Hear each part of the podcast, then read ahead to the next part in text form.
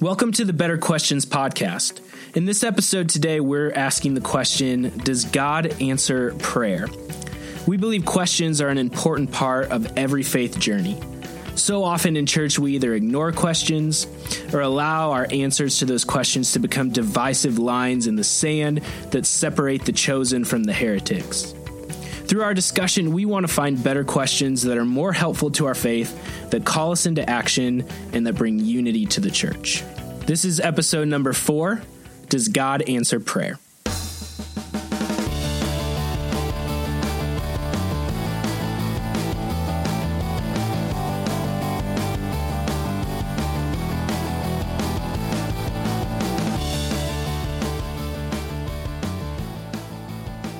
Up in the church, uh, I took whole God answers prayers very seriously.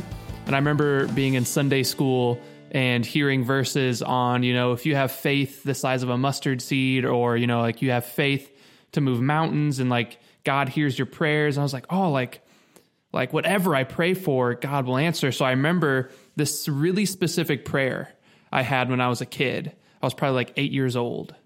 And I just prayed this prayer so just, I was just so dedicated and I was praying. There's probably like sweat beating down my brow. And I was just like, I knew God was going to answer. But I had also learned from somewhere that God answers your prayers not just because you prayed for them, but if you lived like He was already going to answer them, you know, like, you know, you got to prepare your fields for rain, sort of a thing.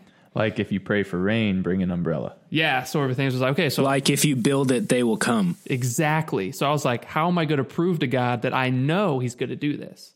Well, I took some gloves from my mom's uh, wardrobe, and I took these scissors and I cut holes in the scis- in the in the knuckles of the glove, and I did that on all th- three knuckles holes uh, on the gloves, and uh, these were my mom's gloves, so.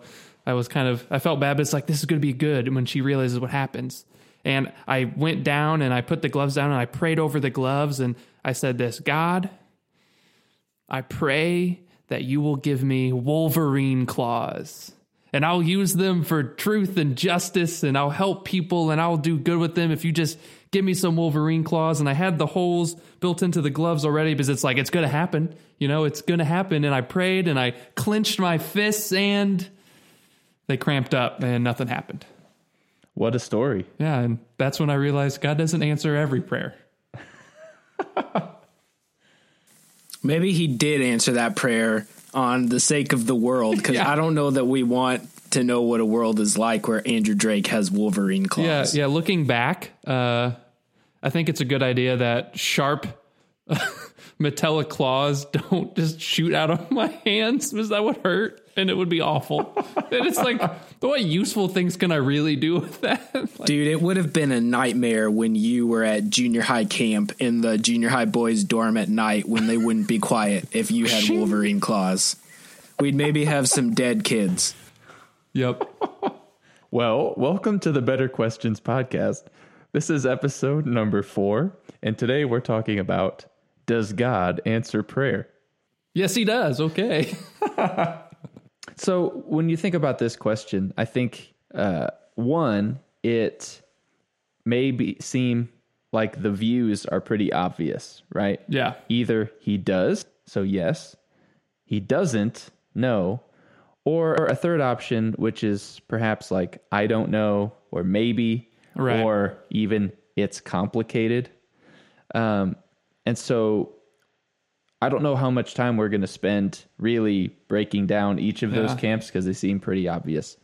But I, I think um, there is a lot to talk about here in terms of what's at stake for our beliefs about prayer, how God answers prayer, why this question may be less than helpful, and uh, other. I think it'll open up other conversations about prayer as well. Yeah, I think if you're opening up our podcast and you see the title, you're probably like, what do you mean? Like, if you are a person of faith, you're like, well, yeah, God answers prayers. And I think the questions that come from that that are more debatable are the how does God answer prayer or when does God answer prayer or what does it look like? But I do hear this question a lot, and I agree. I think the point of even discussing this is not to get ahead of ourselves, but I don't think this is that helpful of a question. Do you guys think it's fair when we're talking about this question and kind of trying to figure out what what is like the next layer? So not even quite getting yet to what's at stake, but what are we really asking here when we say does God answer prayer? The the first question is what does that mean? What's a, what is an answer? So I, I feel like in my mind that either means does prayer change God's mind? Like, was God planning on doing one thing, but then we prayed, so God decides to do something different? Or does prayer cause God to act? Like, we prayed, so God decides, okay, now I will intervene or act in some way, whereas before they prayed, I would have been passive. Am I missing anything else? No, I think that's no, good. I think those two are the main. Like I would just call them the troubling aspects to this question. I think if you get past the surface level, like shock the question gives you as a believer, like how dare you question prayer, Right. and really think about it. I think there's a lot of- people out there that are troubled with the concept of prayer for those exact reasons you just brought up, especially the second one, as if, you know, we have a friend who's dying of cancer and God could help our friend, but he's waiting for us to ask him before he does something. Right. Well, and in that case, I feel like the first one is equally troubling because it's like, okay, if the answer is yes, God does answer prayer, then eat and you pray for a person to be healed from their cancer and they're not, that either means number 2, God could have acted but chose not to, or number 1, God's plan was that they have a slow, painful death from cancer, and you prayed God would change his mind, and he's like, mm, no, not going to change it. Or you didn't pray hard enough for God to change his mind. Right, exactly. Well, that would be that's what's so scary about it. It's like, what did I do wrong? Why did, why does God choose to change? What did I do right when He changed His mind the other time I prayed, but this time didn't? Yeah, there are a lot of unchecked assumptions in prayer that I don't think many of us think through while we're praying because we are taught growing up you need to pray it's good prayer is how you talk to god and ask for things and you're just kind of told well it's a good thing and you have to do it pray pray pray every day day day first thessalonians 5.17 right and so you just do it but there are all these assumptions in the background that you don't think about it, which you guys just brought up that can maybe cause some guilt or maybe some like pressure to pray harder or some assumptions that God is only there to answer prayer, which is a kind of an unhealthy view of God. Well, and then I'd like to bring up the reverse side of that. I feel like those are some behind the yes answer, but some people might say, well, I don't have as much problem with that because I believe in the sovereignty of God. So I believe that nothing happens or doesn't happen outside of God's will and plan. He's got it all planned out. That's what's going to happen. Well, then the, the side is, well, what's the point of any of this then? Why why pray at all if it's not going to impact anything cuz God already has decided what he's going to do or what I mean, what's the point really of anything altogether if it's just all going to happen one way and there's nothing we can do to change it? Right. And I think also on top of this, you know, you've got all those views we've just laid out. But then I think there's some that might just go, well, I don't know about all of that, but I know that Jesus prayed, and that's got to mean something. Right. So you might ask, why pray at all if God's got it planned out? Or why pray at all if, like, He doesn't really answer prayer? Well, like some people might say, well, that doesn't matter because Jesus prayed and He called us to do the same. And then He even taught us how to pray. um, Right. In, uh, I forget what chapter of Matthew it, it is. Uh, Matthew 7, 6, 7. It's in the it's in the uh, Sermon on the Mount. Yeah, towards the end. There you go. And then it's Luke 11 too. Oh yes, that's right. Yeah. So, and maybe those are the um, more faith oriented answers. But then I'd like to bring up, you know, people outside of the faith, someone like Richard Dawkins, for instance, would say, no, God doesn't answer prayer. And before you go, like, well, I don't want to listen to him, I'm just going to say he has some valid points that I think are worth addressing, even as a believer. And Richard Dawkins famously in The God Delusion has the example of the milk jug. And in that book, he encourages you to, instead of praying to God every day, you pray to a milk jug and you pray to that milk jug the same exact way you'd pray to God. So, you know, dear milk jug, I hope you heal my friend, or you pray for a promotion or a healing. And his challenge is you do that and see what happens. And many people who have, I've never done that, uh, but many people online who's, who have done that have said that cha- changing their prayers to a milk jug actually didn't change their life. It, you know, they'd pray for a promotion and they'd get it, or they'd pray for a promotion or they didn't get it. And it's like there was no difference between their prayers to God and the prayers to the milk jug. And I think as a believer, that is something worth addressing because it, it cuts to the core of why do we pray? Is it for things to happen? Because if that's so, it seems like things just happen in the world and it's just a coincidence if we happen to pray for it or not. Right. And uh, I believe it's Richard Dawkins uh, in that book that also points out that there are um, many studies that have been done and are being done on prayer and its outcomes on patients in the hospital. And they create control groups and they tell one group, okay, um, you are going to pray for your friend that's in the hospital. Uh, and this other group, you're not going to pray for your friend that's in the hospital.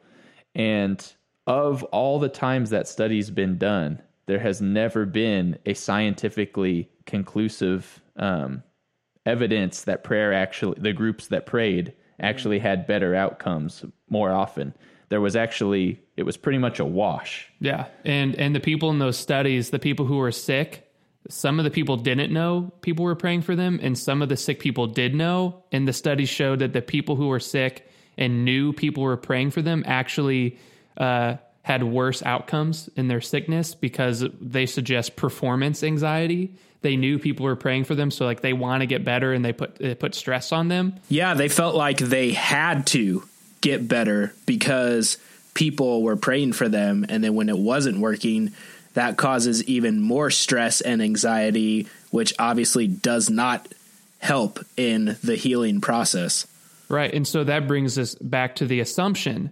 If we assume prayer is for change to happen in the world or for God to hear a request and then act accordingly, what if that is a misguided assumption? What if that shouldn't be the sole priority of prayer? Because then it just becomes like a bargaining chip, a way to bargain to God. And maybe that's not the most healthy way to view prayer.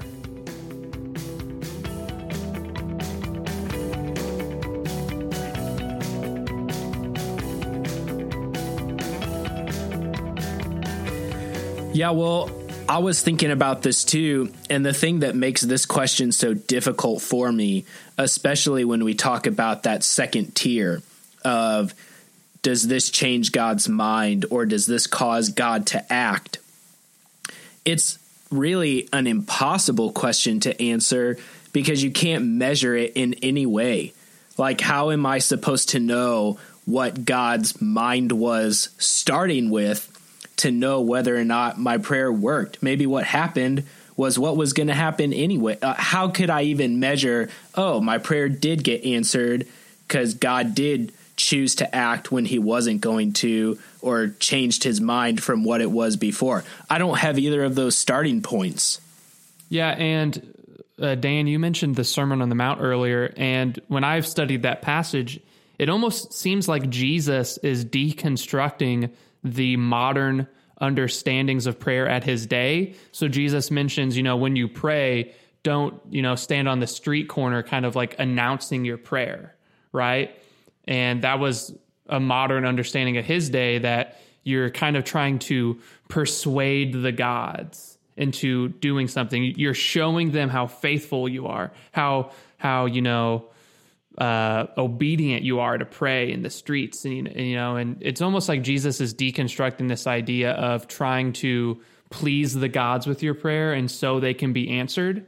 And I feel like a lot of Christians today, though I don't think a lot of people would say that's what they're doing, but I think uh, if they were truly, and I'm talking about myself here too, I've done it a lot. If you're truly to question your motives, I think a lot of Christians do pray with this understanding of, I'm going to give this lofty prayer with these great words, you know, and say things like, Open my heart, God, and let your spirit come in. And like, are we saying these lofty things to impress God so then he will act?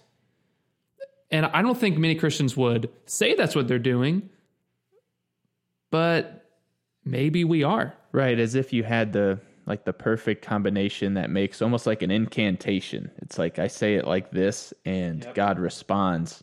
Or, you know, different um, denominations or different faith practices, even you can see that like the way they pray kind of is a window into their theology on prayer. Um, some people take more of like the uh, like you're saying Jesus was addressing, like they'll stand on stage and they'll pray these lofty prayers and they'll get passionate and they'll start screaming and like people will be responding. And it's they talk about anointings and they talk about oh the spirit's moving now. And and uh, this isn't a podcast about speaking in tongues, but in some practices speaking in tongues comes in and they say well that's then the spirit taking over praying for you when you don't yep. know how to pray. It's almost as if if your prayer doesn't get to speaking in tongues then it's not good enough. Right. like it's not holy enough to actually get a response.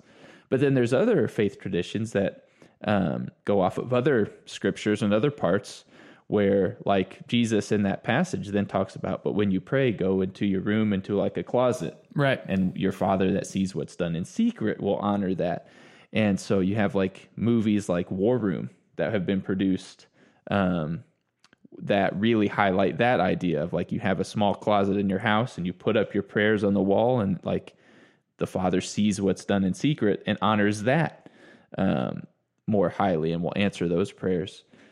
And that's part of the reason why I think we need to address this is like part of the reason we do this podcast is to bring unity to all of those views. Um, and to just ask the question instead of giving an answer. But like, does God honor both of those ways to pray equally? Or are all of us maybe missing some aspect to this um, and thinking of prayer the wrong way? I think that's up for discussing.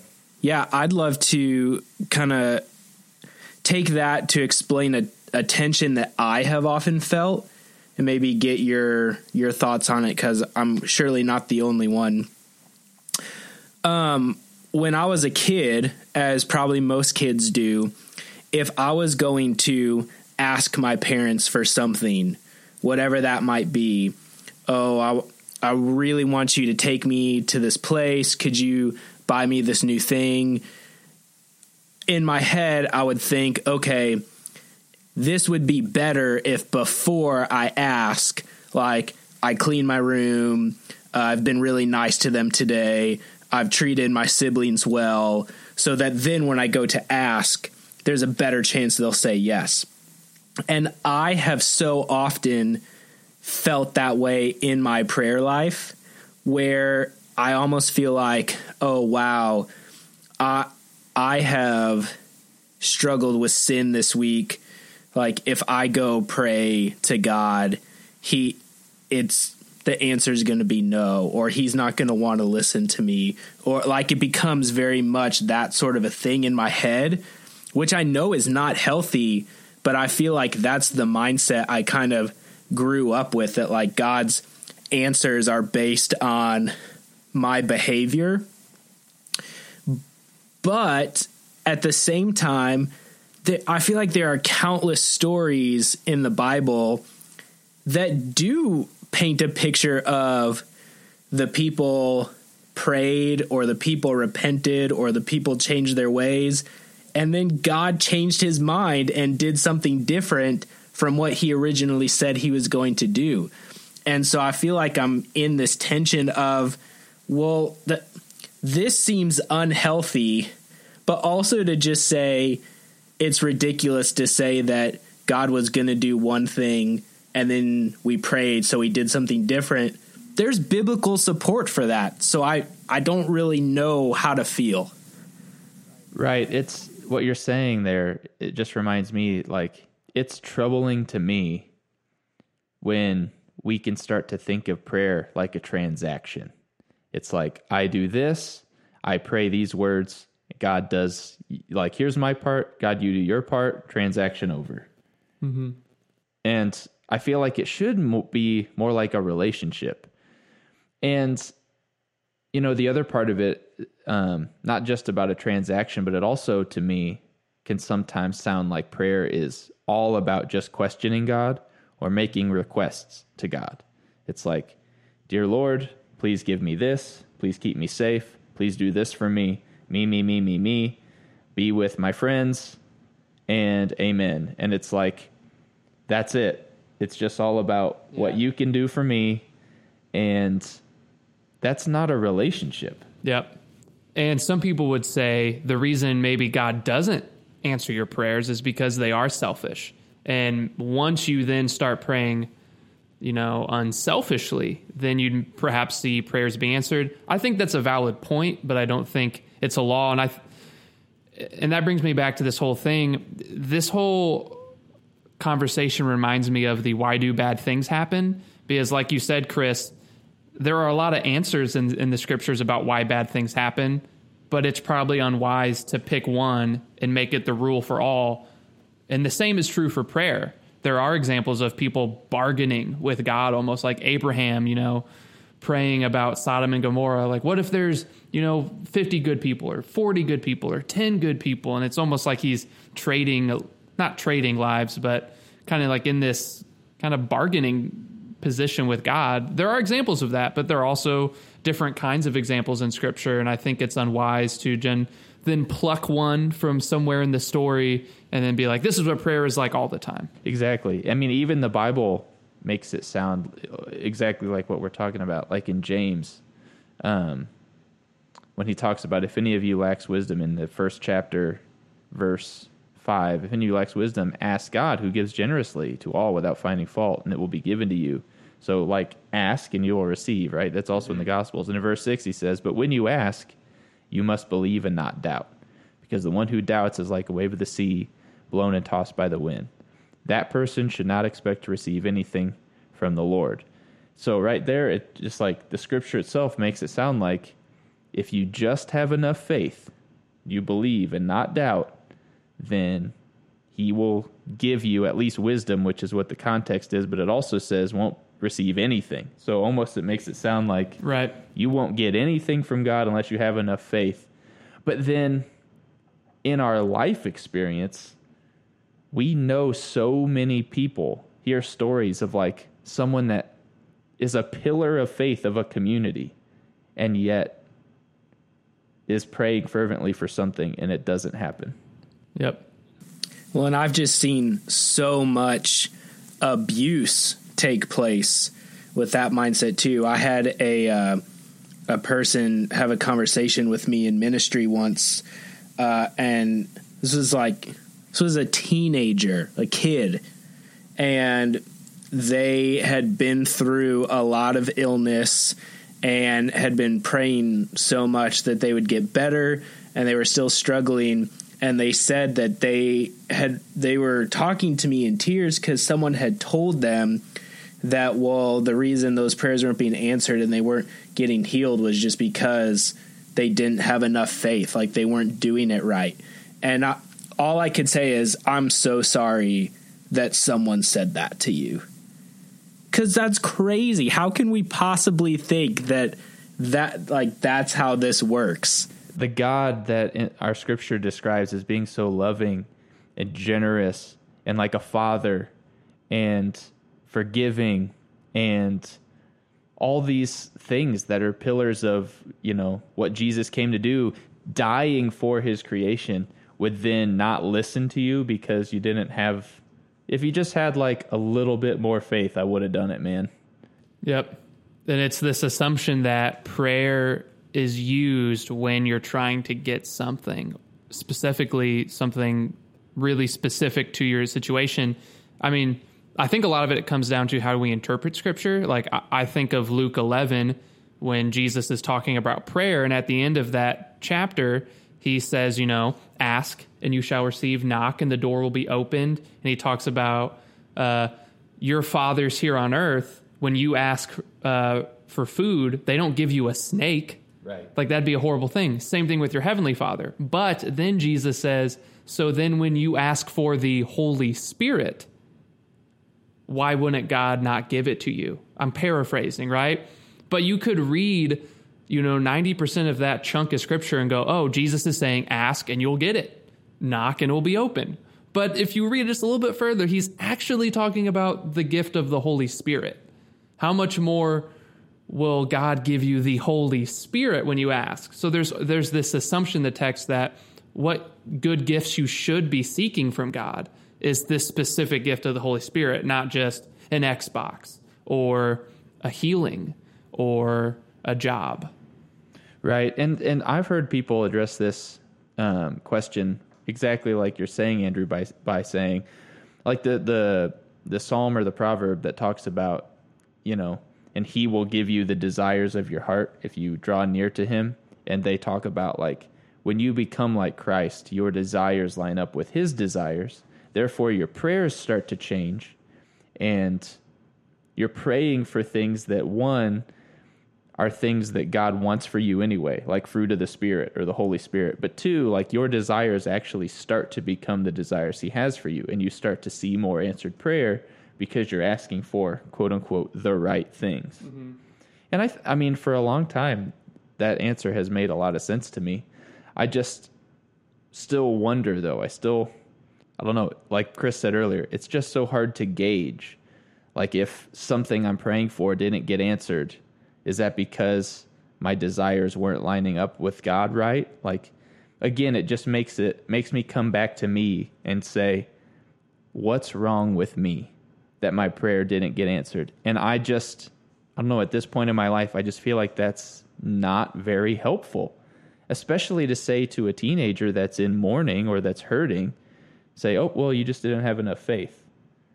Like that doesn't seem like a very unifying uh, way to answer that question. Yeah, so I find that really interesting because I was actually just um, listening to a sermon the other day, and they were talking about that passage um, where it says, Ask and it will be given, knock and seek and you will find, knock and the door will be open to you.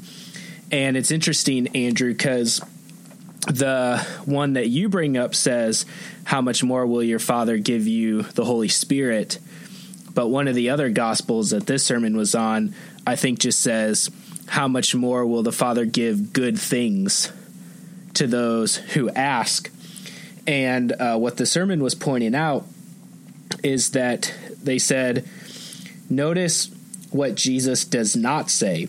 He doesn't say, Ask and you will get what you ask for.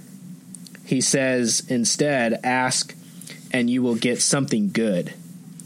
And even when Jesus uses that example of if your children ask for a fish, will you give them a snake? The sermon pointed out again, Jesus doesn't say, if they ask for a fish, won't you give them a fish? He says, you don't give them a snake. And that yeah, and that the verbiage implies ongoing action. What that really the translation it would be more like ask and keep on asking, keep on seeking, keep on knocking, and you will receive something good. And the argument that they the argument that they were making was the something good you receive is really like God in the end, the through the constant asking, the constant seeking, the constant knocking, you find God in that process. And see, that to me um, makes a whole lot of sense. And it kind of goes back to what I was saying before about like you becoming more like Christ and your desires lining up. But like in relationship with God, He may not always answer the way we think He will. Um, he may not always answer at all. We may just get silence. But the act of prayer seems to be something that does, that changes us. And perhaps the whole point of it, like maybe what God's been trying to say to us through the scriptures this whole time, isn't necessarily about the details of this is how to pray and this is what to ask for and this is what it does to you, but more to say, like, you need to be praying because it changes you. Um, and so, in effect, perhaps, and again, we're all about asking questions here, so I'm just asking the question. Perhaps prayer is less about the specific things we're praying for and less about like if it changes God's mind or what it does to God, and more about how it changes us and what it does to us in the act of praying.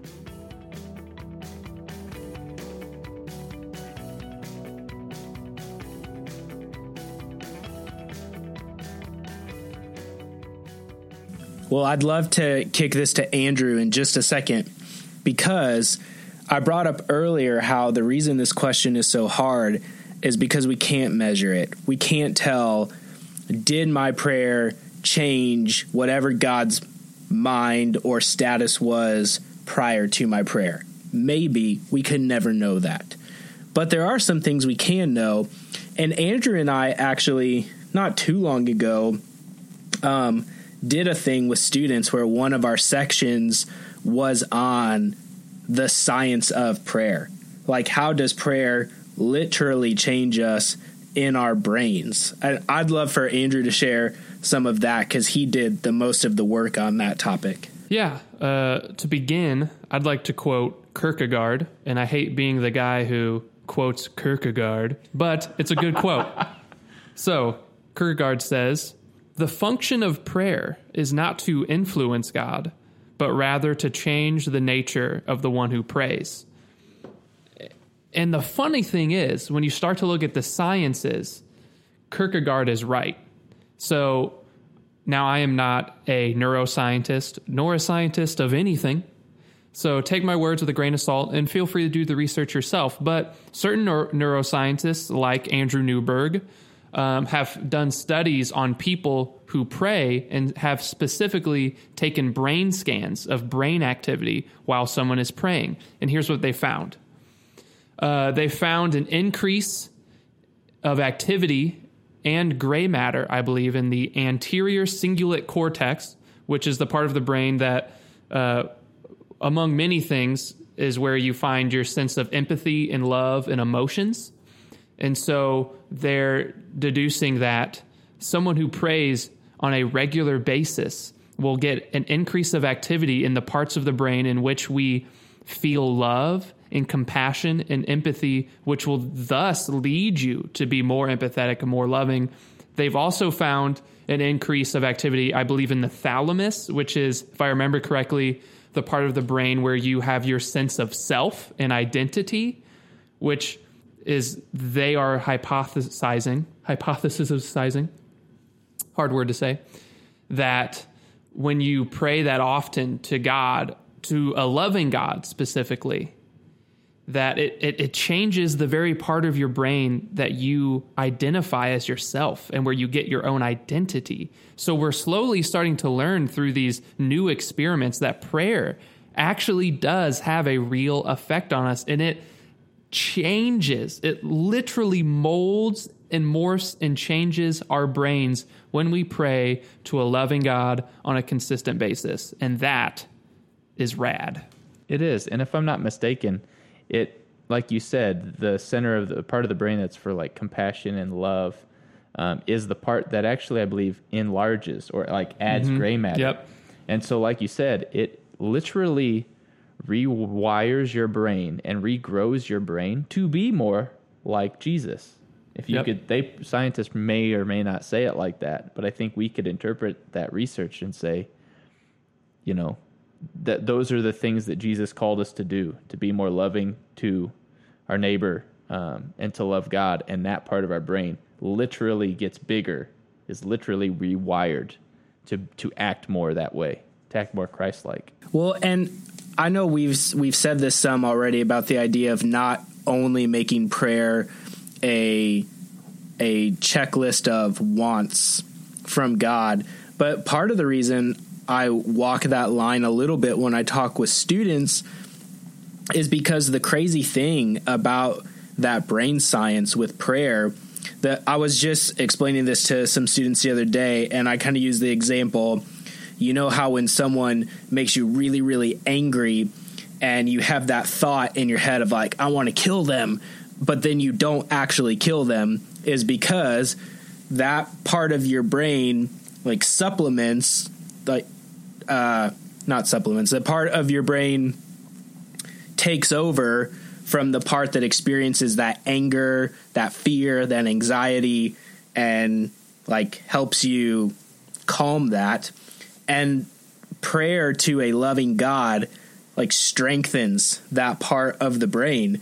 And so, literally, a prayerful relationship with a loving God makes you feel less stress, fear, and anxiety in life. And I said, that's why when you have a bunch of stuff going on and you sit down and you pray to a loving God of like, Lord, I'm going through all of this right now. I don't know what to do. Please help me. Like, help me know that you're near. Give me strength.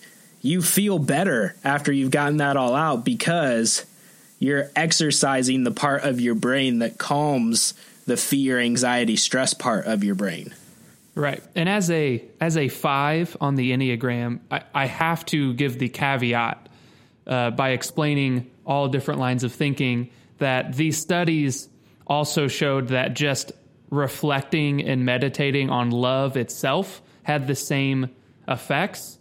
But for me, that doesn't necessarily change anything because it's like, well, okay, so just at a bare minimum, at a bare minimum, if nothing else, prayer makes you more loving, uh, empathetic, less stressful. How much more goodness can come if you're actually praying to a God and you add in all of that stuff we can't put in a test tube along with it. But I just wanted to include that caveat for any of you more critical thinkers who are kind of thinking we're not revealing all the info. I think that's what's so compelling. And I don't know uh, if we're all ready, but I feel like we could march into better question territory um, but I feel like that's what's so compelling about thinking about a better question to this is like that brain science and some other ways to think about prayer that can be uncovered if you if you're just willing to ask questions i think can just lead to a healthier relationship with god healthier expectations on prayer and um, yeah, I just think it, it would be a lot more helpful if we had a better question than does God answer prayer? Something that points us um, to the fact that maybe we're the ones that change more than things we're trying to change in the outside world or trying to change God's mind. I think it would help us stop feeling guilty like we don't have enough faith mm-hmm. if our prayers aren't answered. Yeah. And I think as we look for this better question, we need to change the starting point I believe the reason so many Christians get to this part of prayer where they feel guilt for praying and nothing happening because maybe they don't have enough faith or they're uh, questioning their faith because they don't get an answer. It's because I believe we start with this assumption of prayer is to get things or to get an answer or a lack of answer. But maybe we should switch the starting point to what if prayer at its very base elements, where we should start is how does prayer affect us? Or what is happening within me when I pray? And if we start with those sorts of assumptions, I, th- I think we can work up to different forms of prayer and just check our assumptions. Can I ask something that might might be slightly controversial? I don't know. We'll see when it comes out. Um, do you think it's possible that part of the reason we're struggling with this, we being Christians as a whole, people who pray, is because we're we're looking for the wrong thing in prayer in the sense that we keep giving examples of really terrible things people go through diseases etc uh, and typically our prayers in those situations are for this situation to go away. And you're suggesting the question or the prayer of how does this change me? And my question would be ultimately, if the situation goes away, but we are not changed, versus the situation does not go away, but we are changed, which one of those in the end is actually better? Right, right. You can you can pray and get the answers you want and still be unchanged and just go about your day and just wait until the next request. But perhaps a more powerful way of prayer is a prayer that is relationship driven, in which you are having a two sided conversation. Uh, and maybe not even a literal conversation is in God speaking to you, but there's a back and forth in which you are praying and becoming more like God. And what if that's a better form of dialogue than just being like Andrew? Right. Right. I think I think Chris what you're saying what you're what you're talking about is, is similar to our previous episode about suffering. Like Joey and Kaylee, after the fact, can point out all these good things mm-hmm. and point out all the ways they've grown and learned through the experience that they went through. And they wouldn't wish that experience upon their worst enemy. They don't want to have it again, mm-hmm. but they're also like strangely grateful for it, if that makes sense. And maybe grateful is not the right word. And I can attest that both of them I've seen them. I've known Kaylee longer, but they've both grown and changed. Right, and so like Chris, you mentioned earlier in the podcast the sovereignty of God, and so like sometimes He gives us silence or no as an answer because He knows this disease or this bad thing or this person dying that we love um, is going to do something to you or teach a lesson or grow you or whatever you may might say um, and I think that's that's important to remember. Um, but at the same time, like though there there can be comfort knowing, well, God's sovereign and He has a plan, and I'm going to grow out of this. At the same time, I think that that's still a little bit of an unhealthy mindset because it's still focused on. To boil it down, what I'm trying to say is we pray for things not having the full understanding of what we're even asking for. And God, in His wisdom, doesn't always give us exactly what we're asking for. Um, but I think also it's still unhealthy because we're still focused on asking for things. And if we can get this understanding that maybe these bad things can be actually good for us, then maybe we'd stop asking for them to go away, like you said, and actually think about what can how am I changing? And that was my whole point in raising this because part of the reason this becomes such a polarizing question does God answer prayer? Does prayer change God's mind? Does it cause God to act? Is because we so often ask for these very tangible things like my my work is doing a bunch of layoffs. Lord, I, I pray that I do not lose my job well, then if I lose my job, there's only a couple ways to interpret that. Either God didn't listen to me, um, God heard me and just chose not to do what I thought is best. They're all struggles, right? But if if the prayer was not that, but is no matter what happens, God, like, re, re, help me to experience you, to grow deeper into my relationship with you, to become more loving, to become more Christ like, well, that can happen whether I keep the job or lose the job. We're talking about a completely different category. And ultimately, even though I may not be able to communicate this in the thick of it when I don't know how I'm going to pay my bills, at the end of the day, I think that I would much rather have an experience with God and have lost my job than had quote unquote God answer my prayer, keep my job, yet I didn't change at all in the process. Right. And not that I judge people when they pray. I can't help it. You know, you're listening to someone's prayer and you're just kind of slightly judging their words. You're an Maybe- awful person, Andrew. Maybe that's just me. I'm a five. I'm constantly like deconstructing thoughts and you words. keep mentioning the Enneagram. We're gonna have to do a whole episode Yeah. explaining Yeah. what that is. Anyway, my point is a good point, I hope, is is that I always know when someone who's praying is like really wise or has like a deep relationship with God when they have prayers just like Chris just explained, which is instead of, you know, as you're going around the circle, I pray for Brad uh, and I pray that he gets his job or I pray that he gets this. It the wise people, I believe, pray in which they say things like, I pray that you comfort Brad in this time of need. And I pray that you reveal yourself to Brad or or henceforth and so on. Those types of relational prayers instead of just transactional prayers. Right. And I don't think that that means that you need to be fake. Like you might be in a season of life where your thought is, I really, really need to keep this job. Yep. And if we really believe we're prayed to an all knowing God, like, what's the point of pretending that's not your motivation if God already knows that? Uh, so be honest in your prayer. God, th- this is what I really, really want. And this is why I think it's what I really, really need.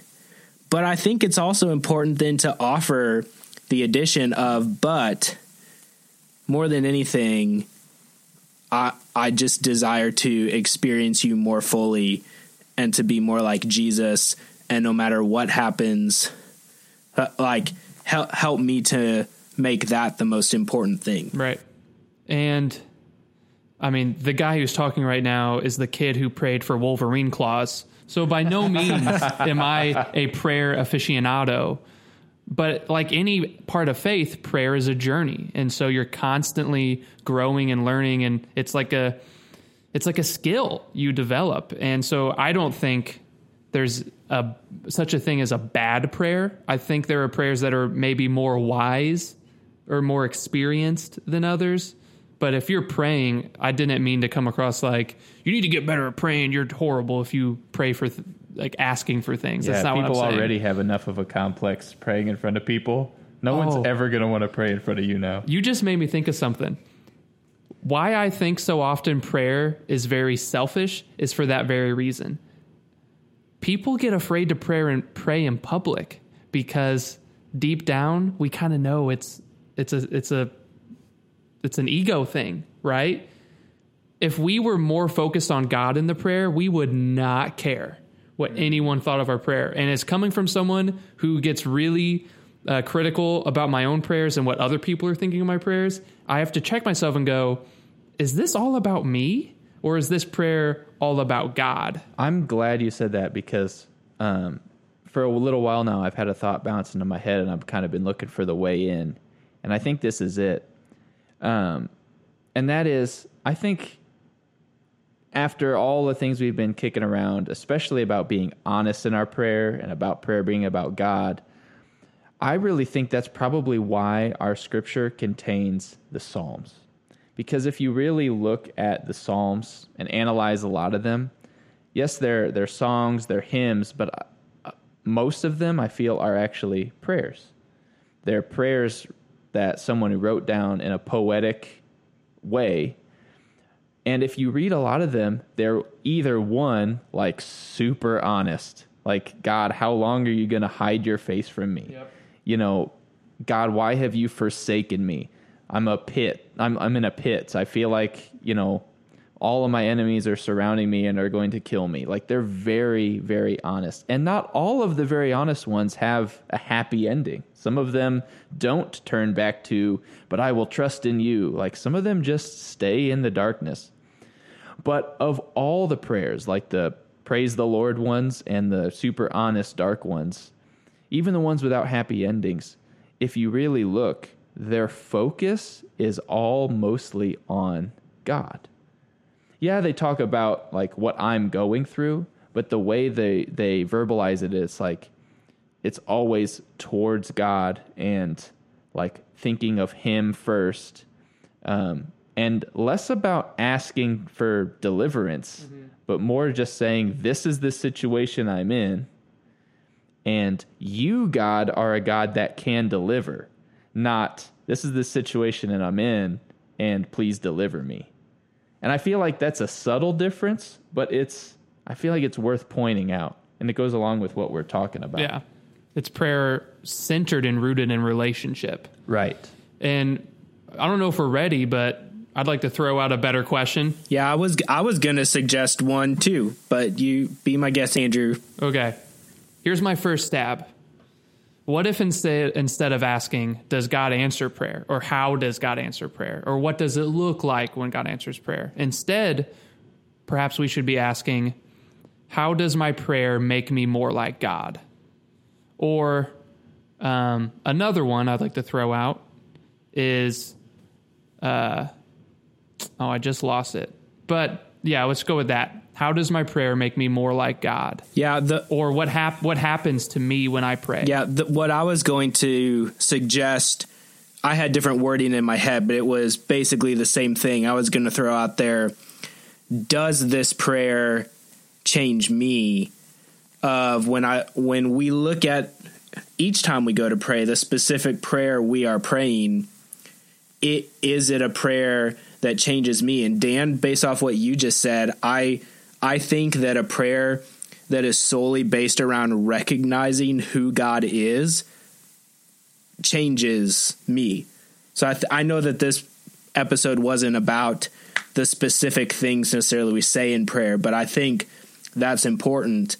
And also, when we're talking about solely just a list of wants, I don't know that that changes me, but I do think I can pray about those desires or wants that I feel in ways that are asking for me to be changed. And I think that's an important question to ask myself when I go to pray. And when we say change me, just to be clear, we're not making that a sense of ego. We're implying how does this prayer make us more like God? How does this make me more godly? Or or how does it allow me to experience God in a new way? Right. Yeah, and I one that's less just in my mind circling around is like just keeping it simple. Like what does prayer do? And if you just you know, part of these questions are again to call to action. This one really doesn't. But I think it's a question that's better than does God answer prayer? Well, I think it is a call to action because it forces you to challenge your assumptions on prayer. What Yeah. does prayer actually do? What what does prayer do? And maybe that's not the end all, but I think that's a good one on this road to better questions for prayer. What does prayer do? And I think you'll discover for yourself that prayer changes can change you and it can I think point point out for you and make you aware of ways God moving in your life, whether you were aware of them before or not. Like um, I don't know. I also I, I like the question, how does prayer change me? But I also don't like that we've been talking about prayer being not me focused, and Right, our well, new question. And th- yeah, I get me. that, and that's why I clarified. But I think maybe if we use the language, how does God, not as God, how does prayer make us more like God? Mm. It's it does include the me sense of ego, but inherent in the question is this implication of, well, God is making me less like me and more like Him. Can I can I offer one little facet to that? I love that.